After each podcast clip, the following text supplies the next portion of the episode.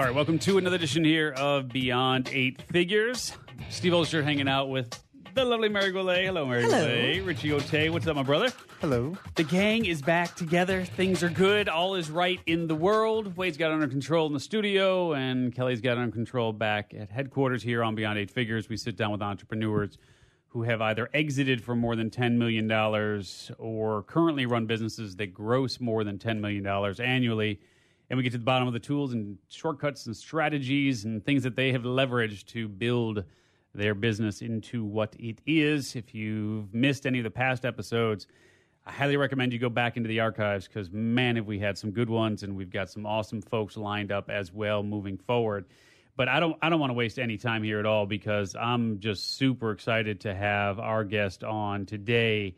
And to be honest with you, given everything that's going on uh, in this gentleman's life, uh, to be able to to capture an hour of your time based on uh, everything that you've accomplished, I imagine we're going to be getting a bill for what a couple million bucks. Is that uh, is that the plan? A little bit more than that. A little more, a little more. Yeah, yeah. So uh, it, it's it's Andre Pira. I just want to make sure I want to. How do we pronounce it exactly? Andres Pira. Andres Pira. Okay, very cool, man. So A N D R E S and then last name P I R A for those keeping tabs at home. And Andres, you're joining us from you're you're in Thailand right now. No, I'm actually in New York. Oh, you're I'm in New York.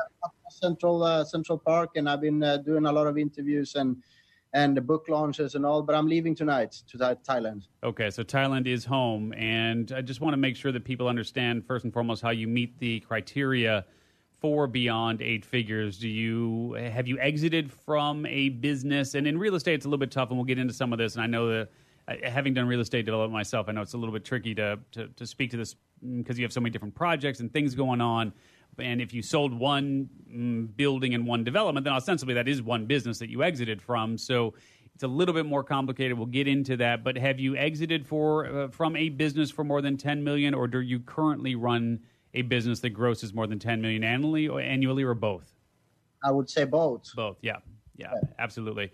And so let's let's give folks uh, an understanding of uh, your your background, man, is uh, super inspiring, really. And uh, you, you talk about just you know, for those of you, and, and after almost every episode of uh, of uh, Beyond Eight Figures. Mary and Richie and I, we kind of look at ourselves and we go like, what what are we doing with our lives? You know, like I mean, my God, we, we haven't done anything. I mean, you know, comparatively speaking, and so you're really a testament to the fact that, I mean, God, if you can do what you did given the circumstances of where you were and where you are now, I mean, then one one could argue, easily that anyone could do exactly what you have done. Maybe not in the exact same way, but certainly it's possible to change your life, change your circumstances. So just give us a brief understanding.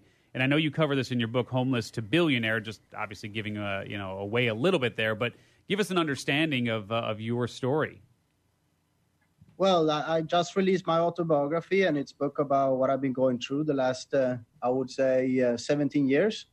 And I'm a real estate developer in Thailand at the moment, and uh, we have built, constructed, and sold almost 1,700 different units and properties at the moment. And uh, I'm in New York to do the book launch, but I wasn't always successful. I've been actually homeless one time in my life.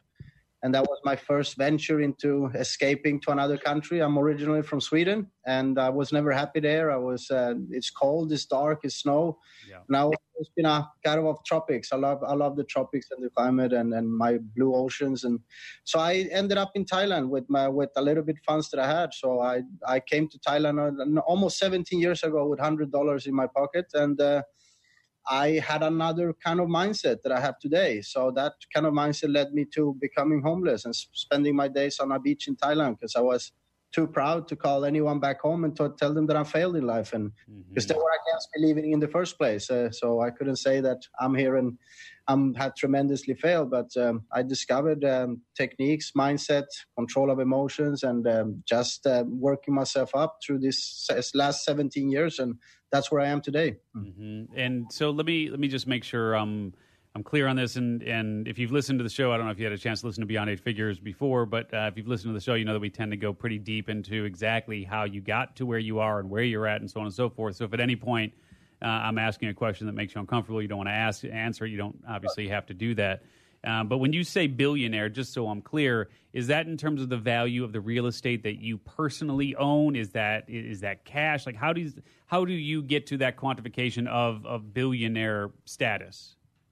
Yeah, no, you have the right to ask, and I, I don't, I can, I don't have one billion dollars in my bank account, but if you put all the assets, hotels, resort, commercial buildings, lands, assets, stocks, if you do put all that together, yes, then we can talk about those figures. Okay, no, it totally makes sense, and and and obviously, Mary Richie, jump in at any point here. Otherwise, you know, I'm going to run here. But let me let me just ask you this: Do, do you have partners in all of so you about 1,700 units and so on. I know I, I, know some of the stuff you've sold and, and whatnot, but you still own a, certain number of units. Do you do you have partners in all of those deals, or do you do all this stuff on your own now? How how are some of those deals structured uh, now versus when you first started? Uh, I work with banks. I work with private equity groups, uh, capital companies, and also private investors that they found uh, my uh, developments. I don't need to do it, but at least I get a good financial backgrounds. And when I start a new development, a new resort, they get a certain percentage back. And I work with uh, big investor firms that are behind my buildings. And in Thailand, we have a law that uh, if you're um, if you're making a building or a condominium, then uh, 49% can own can be owned by foreigners, but 51% still have to be owned by the company, which I own. So any resort, any condominium or residential units I build, I need to hold 51% of those assets uh, every time. So mm-hmm. that's how, they, how, that's how it's uh, structured in Thailand. Yeah. Yeah. Please. Well, I was going to ask if you could go back to the very beginning when you were in Thailand and started the real estate venture. I mean, like those first baby steps. Some people can't even get to those first steps, and yeah. then to catapult it to what you've created already. Yeah, but people need to understand that when I didn't have anything, my my thoughts would not to become this uh, real estate tycoon and this billionaire. That that was not in my um, in my thinking because I I would believe that that's an impossible thing to do. So I started with baby steps, and I started to get a job as a marketing executive in real estate and I learned how the marketing structures in a real estate company it, it's done. And I got promoted to a sales agent, and then I learned how the sales departments are uh, structured in a real estate company and a real estate development company and I did a great job. So I, I, got then promoted to sales manager within that industry for that company, and it went great another two years, and I became the best sales agent for that company, and they uh, finally promoted me to sales director for the whole organization. So it was all baby steps out. I worked myself up in that industry, and when I had enough funds and I had enough savings, I opened my first real estate agency, and that was before I became a developer. And I think that's the strength because I learned every single step in every department and how they work. So now I can relate to those people and department that works for me and i can be a much better leader because i've been going through all that. So that's how everything started from the start. And then when you started your first firm when was your first acquisition that led to what just snowball domino effect larger and larger properties? No well i when i started my first real estate agency then of course, I, I, was doing a good job. I acquired investors, I acquired clients, and they were asking me where is the good to put my money, where's the good returns, where we can make money. So I started to flip units for my investors. I started to buy units for myself and then sell them again. And after uh, another three and a half years, then I had a, a good reputation, and people were uh, relying on me. And I had a, a, good database of clients, and they approached me and said, "Well, you've done great. Uh, you, you, placed our investments in great uh, in great investment vehicles, and we were inter- we want to know if you want to do a development. Would you be interested in that? And I mean, I already knew the industry. I wanted to be a developer. I knew what was selling and not selling, and what was on the market, and square meter prices, and all this. So I had the confidence to do it. So the first project that I ever got um, welcome to with my investor, that was a residential villa development. There was 19 pool villas. That's how it started, and that got sold out in about five months, the 19 houses, and that opened all the eyes for the investors, and they, they, they knew that I did a good job. And from that, it led to bigger and bigger uh, projects after that.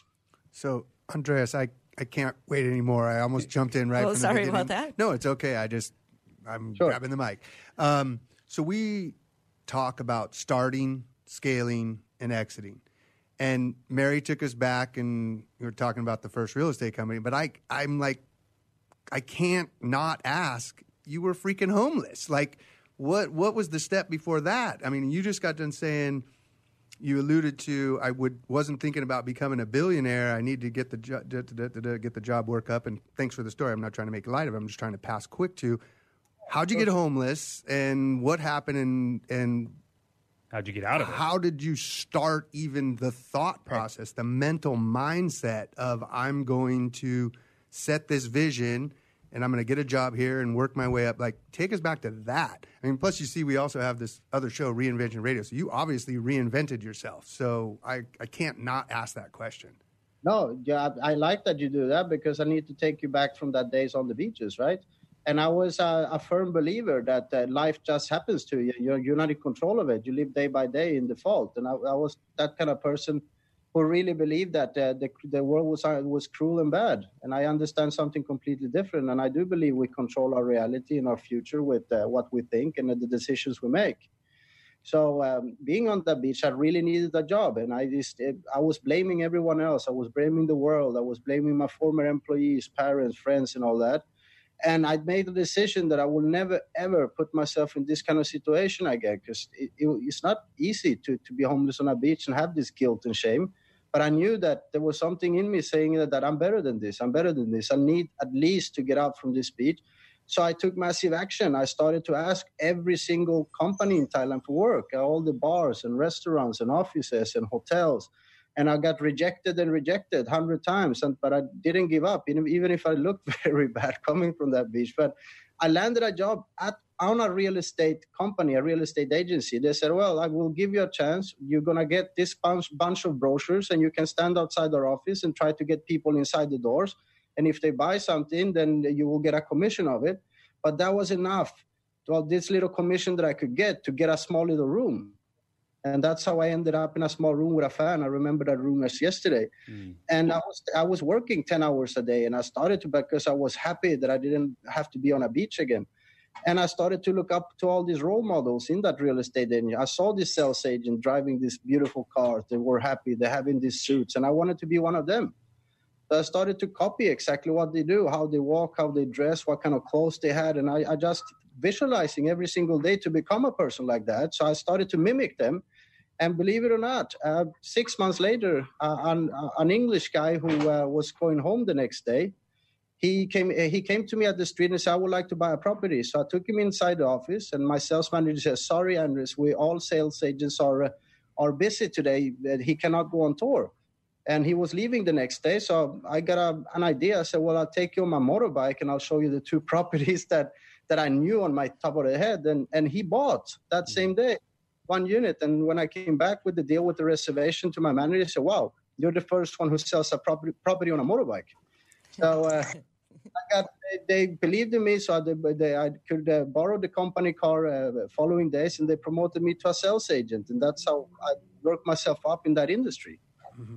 That's a great. I mean, if for people who've listened to the show prior, they'll realize there's there's people who have the vision and then they work towards it and then there's other people who just make a decision and it sounds like that's where you were at you didn't because i didn't hear in that story you said i don't want to be on this beach anymore i'm going to become a real estate billionaire you said i don't want to be on this beach anymore i'm going to go get a job and then you just kept climbing climbing because you stuck to your vision right so whether it was i'm blanking on the name but the the guy that worked at the furniture place and then ended up being like, it wasn't like I'm going to build the biggest furniture company. So yeah. it's a very small but super important point that people listen to. You don't always have to have the end goal in mind to hit an amazing home run grand slam. But I think you can have the end goal feeling that you want to, like he said, I want to feel I'm better than this. I want to feel I'm living my life the way I, you know. And now that you're a billionaire, I'm sure you would say there's nothing wrong with being on beaches. It's just you want to be getting paid while you're sitting on those beaches, right? yeah, well, of course, it comes with confidence. yeah, man. So let, us do this. I just want to make sure that we give you an opportunity to talk about the book, and then you and you and I actually have quite uh, quite a bit in common. Um, I did real estate development uh, in Chicago for about 15 years. I'm actually working on a on a pretty interesting platform that uh, that seems right up your alley, given the fact that you're such an adventurer and, and now you live life to the fullest and, uh, and the whole nine. So maybe we'll have an opportunity to, to chat about that. Uh, but in, in Homeless to Billionaire, you, you talk a lot about uh, these principles, these principles of, of wealth attraction, uh, of really creating uh, what you refer to as unlimited opportunity. So, what are some like? I don't know that we'll have time here to go through all 18, but let's just run through a couple of core principles. I mean, one of the major shifts for you, obviously, was a mindset shift for sure, uh, but also the just uh, taking the law of, of attraction to heart, right, and, and really believing that you can attract what you want into your life based upon the vibrational level that you that you live at and, and what you put forth to the world. Yeah, I'm I just got uh, got a hold of, uh, of, of the book, so I haven't had a chance to go too deep into it. But I assume that the law of attraction or something of that nature is one of those principles. Yes. Well, absolutely. Yeah. yeah. So speak to that, please. Well, I like I said before, I was a firm believer that life just happens to you and you're not in control of it and you live day by day, you live by default. And today I know that we create our own reality outside of ourselves with the images of our mind and the emotions that we bear inside of us. And uh, I, some people don't believe in these things, but I didn't either. So I started to, to, to do all these things to disprove it but I started to get the same results, and I live by that every day, every single day. You so let's, actually, oh. if I may, let's let's use a practical example. So what so what does that actually look like in in real form? So today. I guess as it relates to your book, are you envisioning this and, and feeling this and being this in terms of the book being a number one New York Times bestseller? Like you can already see it in your mind. Like what what does that look like in practical terms? In practical term is to see whatever you want uh, as it's already happening as it already has happened you need it's like taking your mind into the future and bringing it back to the present mm. mm-hmm. and uh, i know that it works every single time because every time i envision a new project a new building a new hotel or, or a new office it, it does materialize because the more the more knowing you know and you know the, the teachings and the meditations i do it, it, it, comes into reality. So, and then people can question it uh, if they want or not, but I live by that every single day. Mm-hmm. So, so let's talk about that in terms of what your day actually consists of. I don't, I don't want to gloss over that because there are certain habits, uh, certain activities that people like yourself seem to engage in. So, what, what are what are the non-negotiables in your day? What what what does a day in the life of uh, Andres Pira look like? I mean, like, what, what are the non-negotiables? What what does a typical day look like for you? I mean, I have my rituals every morning yeah. when I wake. I keep doing them every single day, and it it's with it has to do with gratitude and it has to do with meditations and goal settings every single morning. And I do write 101 goals every year that I want to achieve in the next 12 months. They can be everything from small goals to big goals. But as soon as I wake up in the mornings, I'm grateful for everything I already have instead of worrying about the things that I don't have yet. I mean, it's all about how you feel. Mm-hmm. So uh, when I do that, I glance over my goals every every day, and I pick three or four of them that I want to see happening. And I do meditate every single morning in my gardens, and I see things that I, that that that I want them to to be manifested. So I spend around an hour doing this every morning and I sit alone with my garden, same place, same chair every single morning. And then when I go to work, I already feel great. And I already know that this, these things will come. I don't worry when or how. That's not my job, but I know they will. Hmm. Yeah. Interesting. So, how do you, I mean, out of 101 goals, then how do you determine what is most important to do when? How, how does, how do you cycle through that? I mean, to get to the three or four uh, objectives that you would focus on for for that day to bring to fruition? I mean, I'm not expecting those things to, to materialize the same day. So that that's what I not do. I don't focus on when it's going to happen. As I said, I choose three, four different ones from that goal list every morning that I that I put my focus on. And if it happens next month, in two months, three months, that's that's okay. But I don't worry about the time, right? Mm-hmm. But it's also people get shocked when I say I write 101 goals a year because that sounds a lot, but it can be all from buying that new TV or getting that new jacket or visiting that certain city close to me or meeting that person. So I blend all my small goal with big goal because when you cross over small goals, you feel like you're moving forward. You feel like you're actually going in the right direction, and then the bigger goal become more believable. So it's very important to blend small goals because most people don't do that. They they put that one million dollars or that penthouse or that Ferrari, and then that's that's very hard for people who hasn't tried all these methods first. So small goals are very important. They're almost more important than big goals. Interesting. And so, as it relates to the the principles of wealth attraction, Give us uh, t- take us through a couple of them that uh, that you believe are, are absolutely essential. Well, there i mean I, there is 18 principles in the book i believe all of them are important some of them are easier to to to, to learn and some of them takes years to to master i guess and i'm still practicing every day but i've seen some tremendous results in me and employees and even friends and family when they start studying these things and uh, it first of all the, the first principle is to lead a laser focused life because most people in the world will never get anything because we don't know what we want mm-hmm. And that's the first thing you need to find out with yourself. And spend time alone is another principle because when you spend time alone with yourself, instead of being on social media, instead of being with family and friends and colleagues all the time, when we spend time alone, we actually find those answers. What makes me happy and what do I want to achieve? What's my goals? What, what, what do I want to do in life? How can I help others? And all these things are important to start to, to get out the, the goals in your life. So this is a stepping stone to, to creation. Mm-hmm. Yeah. That brings Please. me back to something a friend of mine said. He goes, You have to have a laser like focus, and most of us have a laser light show. Mm-hmm. exactly. Yeah. yeah. yeah. Great point. So, okay. Well, let's, I mean, if, if we can touch on them just from a, from a high level, then we can probably dig into a few of them uh, on a deeper level as well. So, laser focus, giving yourself alone time. What, what are some of the other principles that you believe in? I one of them that I'm most proud of, and I see it working every single day. Uh, it's uh, the, the, law of vibrational giving. What does that mean? It means that whatever you want in life, make sure to help others to get it first, and make sure you give out that to others. And I've seen tremendous results in my organizations when I put other people in front of me, my employees and people that need help. So I, I believe that when you help other people become successful and you help other people be, uh, reach their goals, everything around you propels and you get tenfold back every single time. And there's different ways of, uh, of proving this factor. And I write it, I outline that in my book, how, how to see that it actually works. Yeah. So it's all energy, whatever we give out, we receive. So, and it goes deep into science, if you want to call it that way. That explains it you're not giving enough out, or I'm not. You're looking at me when you're saying it. So that explains oh, okay, it, Steve. fine. That explains it. There you go. Uh, so let me, let me let me ask you this. So let's just let's just kind of run through what what's going on then in your business today. So you, have got uh, about 250 odd employees, correct? Is that uh, is that still the current number? full time, yes. Full time. And does that mean?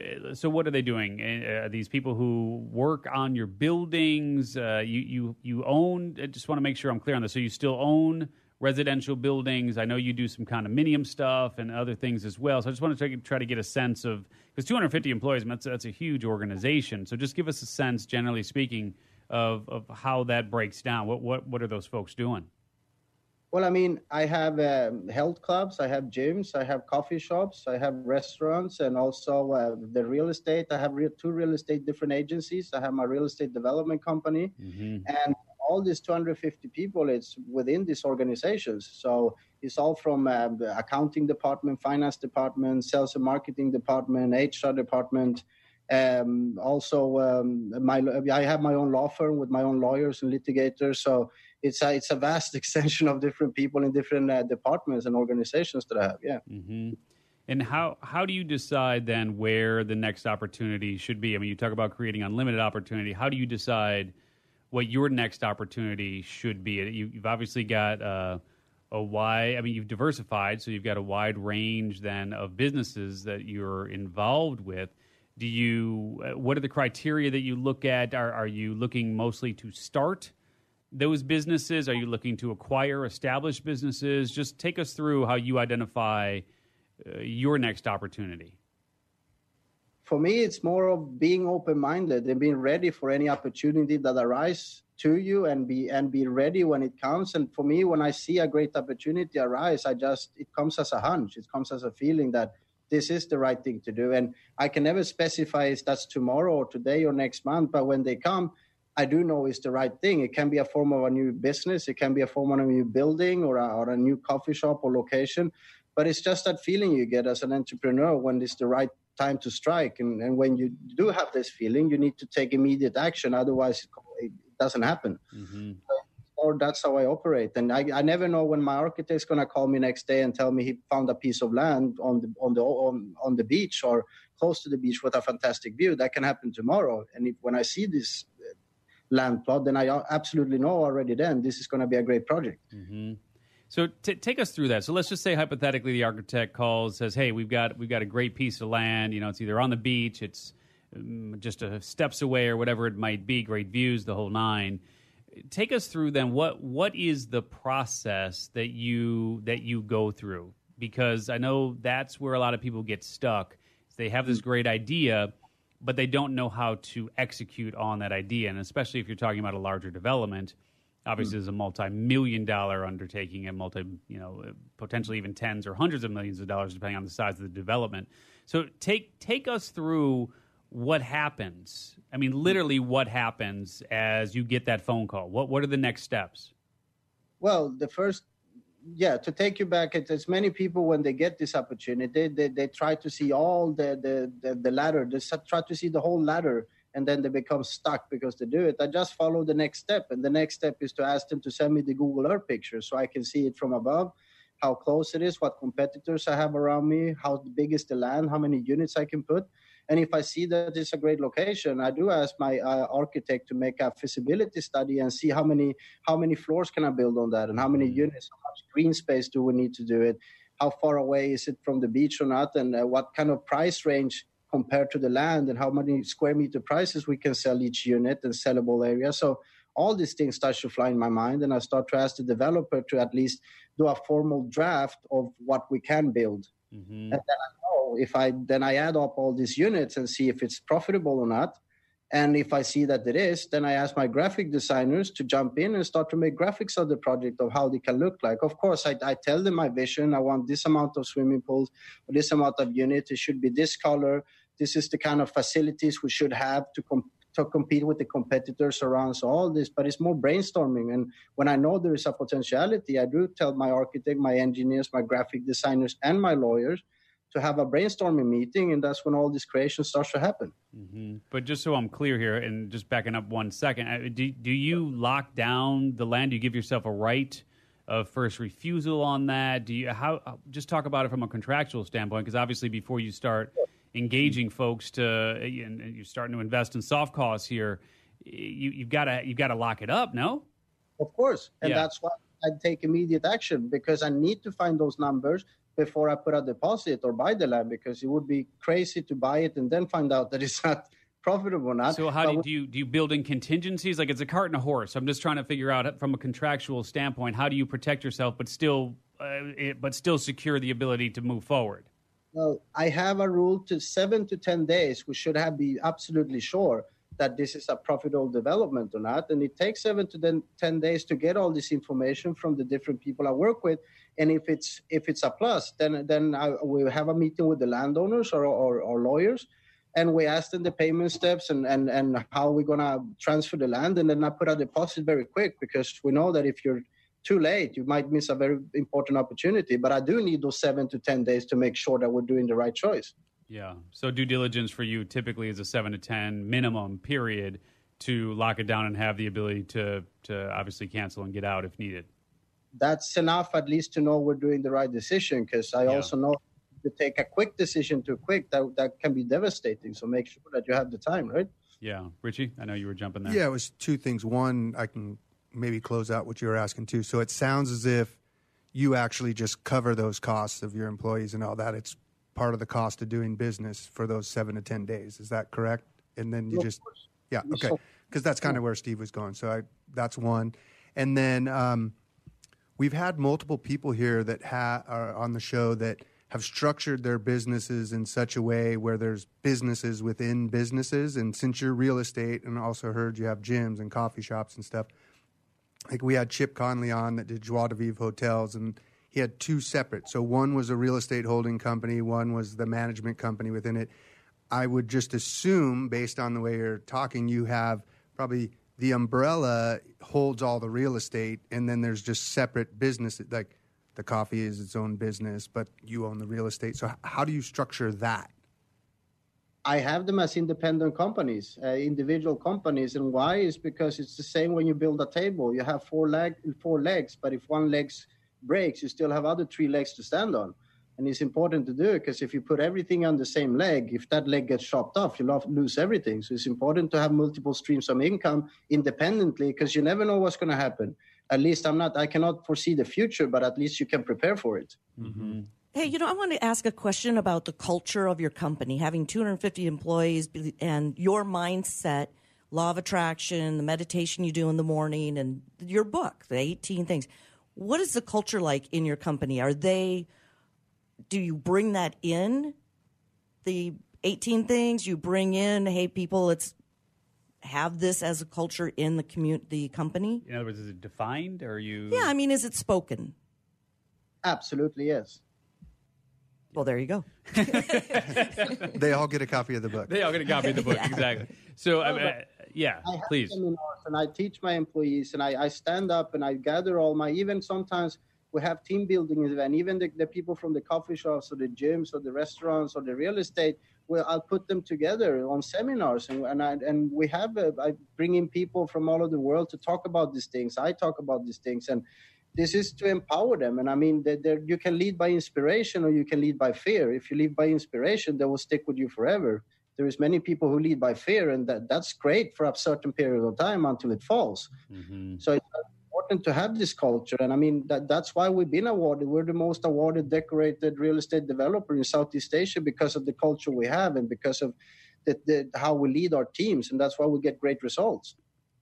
Yeah, points awesome. well taken. So let's uh, let's bring things back to uh, to a personal level here for a minute, if uh, if you don't mind, Andres. So obviously, you're thriving as an entrepreneur. You've got uh, just uh, amazing developments and some of the most beautiful locations, and you can pretty much do whatever you want to do whenever you want to do it. You have achieved what so many people aspire to realize. Obviously, you've gone from homeless to this point. So, I mean, it's not as though you've been born, you weren't born with a silver spoon and this has all been handed to you. You worked for it, you earned it, you made it happen. But let me see if I can try to dig in a little deeper in terms of what you might still struggle with. So what what still keeps you up at night? What what what do you worry about? What what are your fears? I love that you asked that question because many people think that all these successful people, even myself, are just perfect human beings, and that's absolutely wrong. Yeah, I still struggles. I still have negative thinking. I still get stressed sometimes. What does that negative thinking sound like, Andres? Like because it's hard for it's hard it's hard for people to believe that there would be negative thoughts going through a, a, guy like your head. Like, I mean, what what would this guy have a negative thought about? I mean, a good looking guy living in a beautiful place. You got all the money in the world. I mean, like, what on earth would that would that self talk even sound like? Well, something that always comes back to me is that I'm worried that I'm not making enough for my employees, for my people around, for my family, and that thing is always going to be there because I can always push myself to be better, and sometimes I'm worried that I'm not good enough to do that but I think I'm a little bit more advanced to cutting negative thinking before they become emotions. Because when they become emotions, that's when you start to take bad decisions. Mm. And I, when I know that this this is negative that I'm thinking, then I replace it with positive things before I start feel bad about it. And that's the key to most people that they don't know that a neg- negative thinking leads to more negative thinking, and that becomes emotions and depressions and stress. But you can cut it out before it spirals down. So I mean, it's, it's that's what I battle with, but I still get those negative images in my head and and, and feel that I'm not good enough or or I should do more. So, mm-hmm. of course, it happens. Yeah, it's it's interesting you say that, and I've been wanting to say something for a while here, and it's it's almost like we scripted this, and obviously this isn't scripted. Um, I'm a big believer that everything happens for a reason. Steve takes it to a whole nother extreme. He thinks in his book, "What Is Your What," that you were born to do one particular thing and your what chose you, right? Not you chose your what. And so I'm actually going to even go back again. Like, what brought you to Thailand? Do you think that there was something like sometimes what looks like the most negative experience is the thing that took us to be the most positive thing it ever could have been? And do you think you would have been? So it's kind of twofold. What brought you there? And do you think you would be the person you are had that not happened? Or was that the very thing that you needed to take you to that spot? I believe I really needed that because when I was at the rock bottom, I believe that that was the worst days of my life. But sitting here talking with you guys, I know that that was the best thing that ever happened in my life. Mm. So it depends how you see it. But yeah, we all have, if you want to call it a reason or purpose why we're doing things, but also you create those opportunities with the decisions that you take. Okay, real, I know it's a detail, but when you got the first job at the agency with the brochures, standing outside trying to have people come in, was yeah. that a purposeful pursuit of that exact position, or was it just something that you ran across and more of a universal thing helping you out? Absolutely not. I didn't know that it was real estate I'm going to work with. I didn't okay. have a clue. I just wanted a job. I just wanted a paycheck so I could have a room. That was the only decision I had. Mm. And I got rejected hundred times, but that real estate agency was the one who said yes. So, you, there's a little magic in that, don't you think? Well, you know, I've been thinking about that mm. day, and I could have got a job in a restaurant, or I could have got a job somewhere else, but I don't know. Was it meant or was it not meant? I still don't know that answer. Mm-hmm. So let me let me ask you this: Today, uh, you, I know you try to live life to the fullest. Obviously, being homeless, it's got to bring a, a, pretty interesting perspective to the table on a, on a daily basis. Just knowing what it's like to have nothing. So I know you great, and again, the, the gratitude, and the appreciation, the goal setting, everything that you go through on a daily basis to to help keep you grounded and help keep you clear on what's most important, where you want to go, and what you want to do. So let, let me just ask you this as it relates to living life to the fullest and, and having that sense of gratitude and being open to new adventures. How every employee has to jump out of a plane, right? I mean, you're you're an adventurer at heart. What what is that? What, so when you say you're, I mean, uh, just looking at pictures and all, obviously you're an adventurer. But what what does that mean to you? And and do you really have every employee jump out of a plane, like for real? No. No, people get it wrong. I, I wouldn't g- g- throw out my accountants and finance people.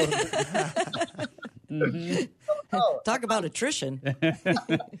no, I do it with my sales department. Everyone that starts in sales department in organizations, they do it because they're the driven people. They're the people who gets most rejected. They're the people who have most fears and, and need to get pushed. So they're the people who do it. But not no, not all around. They don't need that. mm-hmm.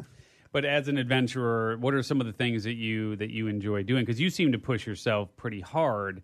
Uh, not, I mean, not dissimilar to a Richard Branson, who you know has oh, obviously not so much now at his age, but you kind of remind me of a of a young Branson in a lot of your approaches and a lot of the things that you do. Well, I love adventures and I love living a, bit, a little bit on the not dangerous side because you take calculated risk, but I love being in nature. I love to be away from phones and emails and faxes. That's my time to energize myself. That's when I get creative. And the biggest name to my biggest hotels and resorts have come when I've been alone in nature or in jungles or on mountaintops. And that's been a part of my life. And I, I think that we all need that. We live in this stressful environment that we're always connected with electronics and stuff. And I just love to be away. And when I come back, I just, I'm full with energy and positive again. And I like to climb mountaintops and jump out of planes. And I love to be diving and all this thing mm-hmm. because that's one of the few moments I really feel alive. Yeah. So do you manage everyone on your own or do you have staff that are your right hand and they help oversee the different divisions? No, of course. I mean, I do everything from my phone, but I have excellent managers, excellent executive. Every department have a director. Every department have a manager under director. So everything is scaled as a pyramid, of course. So I mean, they, they respond to me, and I get daily reports from every department and every manager every single day on how the day was and what clients they they encountered and how much income or revenue they were doing. So I get daily reports from all the offices, so I can see it as an eagle eye vision, and I can see what's going on on a day to day basis. Mm-hmm. So, gross revenue amongst all the companies right now is that a number you uh, have shared or can share? Uh, I need to look back because they are coming in and out every single every single day. So yeah, yeah. In, uh, I wouldn't. It depends on the day to day. Yeah. Sure. And obviously, with if you're selling condominiums, that's going to have the spikes as those numbers come in and so on. So I mean, it's just obviously there's going to be ebb and, and flow that's, there. The, today we sold seven units uh, on a daily basis. Tomorrow is two. So mm-hmm. up and down, right? So, mm-hmm. so l- let me let me ask you this then: Does because getting to the point of having 250 employees is no small task. So, is does this come naturally to you? I mean, mm-hmm. leadership from from a CEO perspective, or did you did you bring in people to help structure? Your organizations? Uh, did, did you just do this organically? Like seriously, I mean, there there are very few people who can manage 250 people yeah. effectively and be able to to work from your phone and, and you know go to New York and do what you're doing. So I'm just curious, like, where did the management skills and abilities come from? And do you have any tips around people management? Yeah. Well, I mean, I I know where, where, my weaknesses are and I know where my strengths are. I'm not a numbers guy, I'm not an accountant or an administration or secretary. I'm more a visionary and, and a person that uh, motivates people. And, and I'm very keen on studying always my competitors. That's something I'm obsessed with. I always check well, who are my competitors, how are they structured the marketing, who is the people inside my competitors, who is the superstars there. And I watch all of them and I recruit them because I have that culture. And we are very good in what we do. And I get those people because when you get the superstars from other organizations, they will help you to, to do these departments that you need to do and help you with this, the weaknesses that you might have. So it's very important who you bring aboard. And that's what I do almost every month. And I love to take, even some people say it's bad, some people say it's good, but I, if you have to work with, if you want to be the best, you have to work with the best and employ the best. And when you do that, then then they will help you to finance all the, the departments and I had done a lot of trials and errors and failures, but I learned by mistakes, and I need people on my left and right to to to uh, to be able to be my strength where my weaknesses are. So they yeah. many that work with me through the years, they have established those uh, departments and manager positions to to help me run all these 250 people. Yeah, Andreas, um, when you started out, you were obviously you were broke, you were broken, you were working on the mental mindset. You made the decision. You're moving forward, and and since we started, excuse me, talk about starting, scaling, and exiting, I'm very interested to hear. So here you are. You're moving forward. You get to the million. You get to 10 million. You get to 100 million. You get to a billion. What were the things now that you're such a positive thinker? And but you also are obviously very much based in reality too. You know things go negative. What were some of the things you had to break along the way to grow? Mm. That's a very good question. Yeah, that that is a good question, and I mean the most the hardest part is to make all departments to work hand in hand together because it's like an engine, and if one part of the engine doesn't work, the other parts will not work either.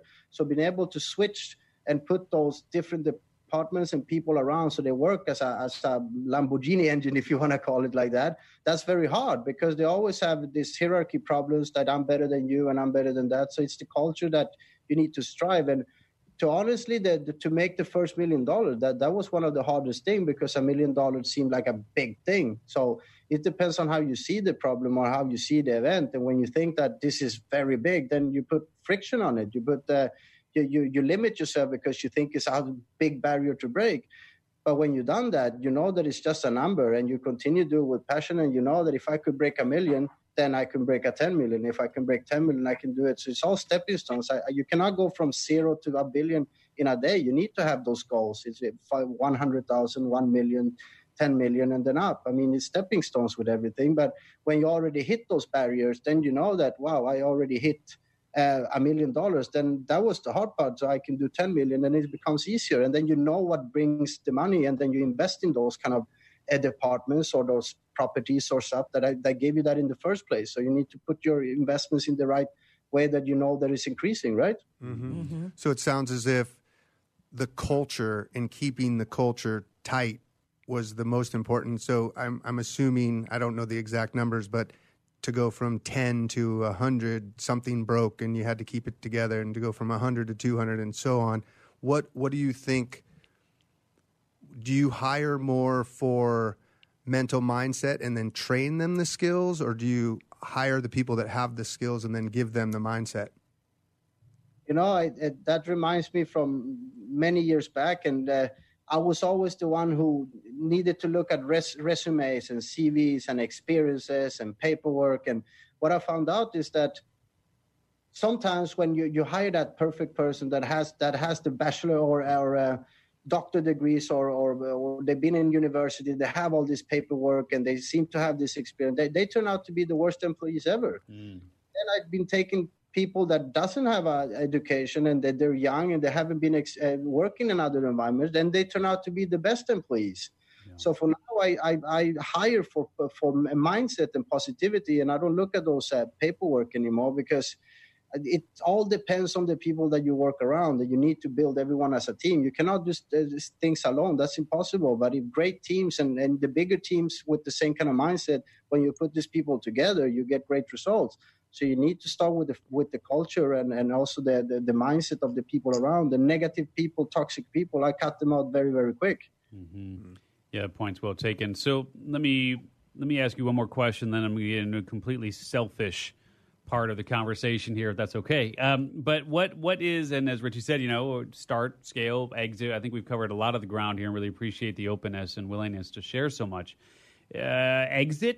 of the ground here, and really appreciate the openness and willingness to share so much. Exit. What are you thinking, man? Is this um, and and for those who are watching the video, you can see, uh, you know, Andres is not a, you know, this is this is a fairly young man. You know, I mean, what, you're 38 right now, right? Something like that. So somewhere in there.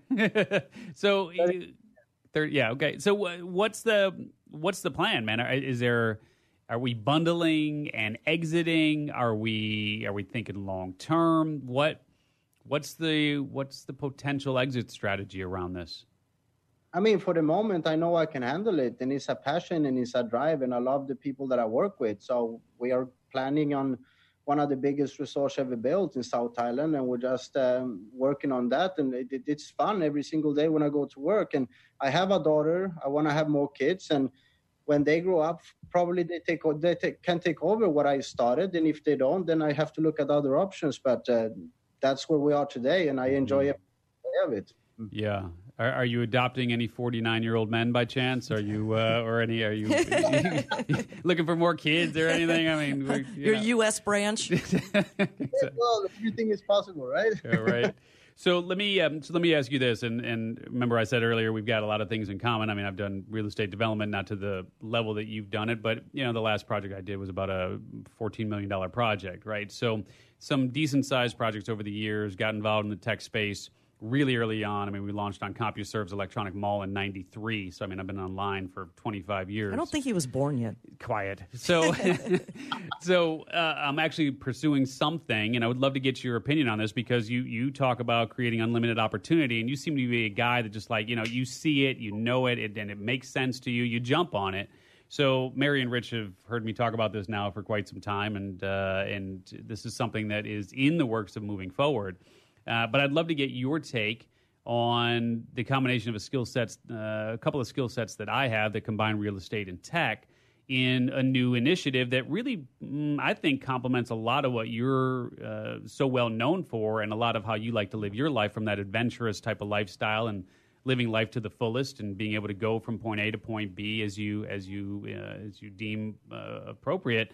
So you're familiar, I'm sure, with the term digital nomad, right? I mean, the people that are able to do whatever they want to do from wherever they want to do it. Yeah, the laptop lifestyle type people. I, I assume that's a, a term you're familiar with, and I assume you're familiar with uh, software as a service, correct? So software services, no, but the normal kind of lifestyle, I know what you're saying. So yeah. Yeah. So um, basically, the the company that I'm putting uh, together and are in the embryonic stages of this uh, is a company called Latitude. And the idea here is it's basically housing as a service for digital nomads, where we give people, specifically those who have the flexibility to move from location to location every 30 days, the ability to pay one set membership fee. And they'll have flexibility where they can move from location to location every 30 days, where they'll have privacy. So it's not co living, but they actually get their own place. And they'll be able to build equity because we will actually own the real estate that they're moving from. So it's sort of like housing as a service as it compares, you know, to software as a service that a lot of people are familiar with. So I just really wanted to throw that out to you because I know you're a big thinker, man, and uh, and I'm not afraid to share the idea because I know it's going to take a village to bring this to to fruition. It's it's a unicorn all day long. I mean, even at just 300 members, it's a billion dollar proposition with the value of the real estate and the membership fees and everything else. So I'm I'm open about the idea. I've talked about it quite a bit on the show. Um, always looking for advisors and potential partners and investors in these embryonic stages. But I just wanted to throw it out to you, man, to see how it lands on uh, on a guy with your experience. On a gut level. On a gut level, exactly. I mean, it's it's uh, the information is not uh, large enough for me to make uh, proper uh, advices. I would say I need, I need to know a little bit more insight of uh, how it's structured and for sure people and stuff. But but the, the little thing that you told me, it's it's all about supply and demand, and and to live that kind of normal lifestyle, uh, there must be hundreds of thousands of people who would love to do that. So I think the demand should be there. Yep. If you just market yourself enough and people find you, I think the idea is good. Yeah, yeah, it's interesting. So, 4.8 million Americans. Forget about globally. There's going to be one over 1 billion um, digital nomads worldwide by 2035. Just in the United States right now, 4.8 million identify themselves as digital nomads, with 13% of those folks making over 125 grand a year. So it's not like we're dealing with starving artists either. You know, these this this whole freelance kind of gig economy is really becoming the norm. You know, uh, Intuit showed that 51% of all employees will be office free by 2021 right? So I mean, so the numbers are substantial, but this isn't even a huge. It doesn't take a lot of members in order for this to build up quite quickly in terms of its value. It sounds like a great idea, and I would love to send me a bit more information so I can study it. Yeah, sweet. No, I appreciate that, man. And again, it wasn't so much like a hey, write me a check. It was just more I just I, I really you know admire what you've been able to do, and I know you when you see an opportunity, you pounce on it. So I just want to get kind of your knee jerk, your well, gut reaction to it. Yeah, and he mentioned before that he does that eagle eye view, 30,000 yeah. feet, and then ratchet down to more details to see if the numbers work. Yeah, absolutely. Let me do this, man. We're going to have to wrap here, and we really value your time. We don't want to take up too much more of your time, but any any other thoughts that you want to leave our audience with here? And of course, we're going to encourage everyone to go out and grab Homeless to Billionaire 18 Principles of Wealth Attraction and Creating Unlimited Opportunity. I can't wait to, to pour through that. But any any final thoughts that you want to share here, man, before we let you go in the last uh, couple of minutes? No, I think we covered everything, and I love your questions because it goes more deep in how to run businesses. I really love that because many podcasts I've been to, it's uh, they don't even they ask me what the title of the book or sometimes they what my name. yeah, well, it, yeah. And the, and the point is well taken. I mean, obviously, as a 25 plus year entrepreneur and as a 25, I mean, like combined here, we've all owned businesses and we're old enough now to know what some of the things are that you need to be aware of and, and really where, and that's the beauty of this show, Beyond Eight Figures, is being able to sit down with people like you to really deconstruct what works, what doesn't, and the things that we need to be aware of as we're in these various stages of, of starting and scaling and potentially exiting uh, a business. So thank you for the for the compliment on on that. Absolutely, and uh, continue to do the great work. And like I say to anyone, if I could turn my life around, anyone can. We just have to learn how to follow the certain principles of life and uh, believe in ourselves. That's all. Yeah, absolutely. And so, for those who are looking to connect with you further, by the way, really well done website. Uh, there's a lot of expert, you know, type sites, guru type sites, if you will. Um, yours is, is honestly one of the best I've ever seen. So really, really good job on it. Seriously, I mean, just really well done in terms of a, a site that's built around a, a, personal brand. You know, really, really well done around that. Uh, so please like I said, if you want to be the best, work with the best, right? yeah, yeah, absolutely. So let's just uh, let, us make sure we give people the opportunity to connect with you. Do you want to send them to your personal site? Is there a site just for the book? I just want to again give you an opportunity to to direct people towards where you want them to go. Oh, it's fine. I mean, uh, if they want to hear more about principles and uh, blogs and stuff that, that, that I've been doing and talking about all these things, they can go to the website andrespira.com and they can download a free chapter of the book and also download a short version of the 18 principles that I live day by day. And if they like the material, they can go to Amazon and purchase the actual copy of the book. Yeah. Well, again, Andre, and let me just spell this for folks. So again, it's A N D R E S, and then last name is P I R A. So andrespira.com. And uh, man, again, really just appreciate your time today. Good luck on the on the book tour. I know you're, uh, you're, you're getting that word out to as many people as you possibly can. Safe travels back. Good luck with the with the big new development you got going on there uh, as well. So, folks, go out and uh, grab "Homeless to Billionaire: 18 Principles of Wealth Attraction and Creating Unlimited Opportunity." Check out Andres Pira's site at andrespira.com. Again, A N D R E S P I R A dot com. Thank you so much, man. Really, uh, again, appreciate it, and uh, and I'll be in touch here soon. And we will talk to you guys next time here on Beyond Eight Figures. Take care, everybody.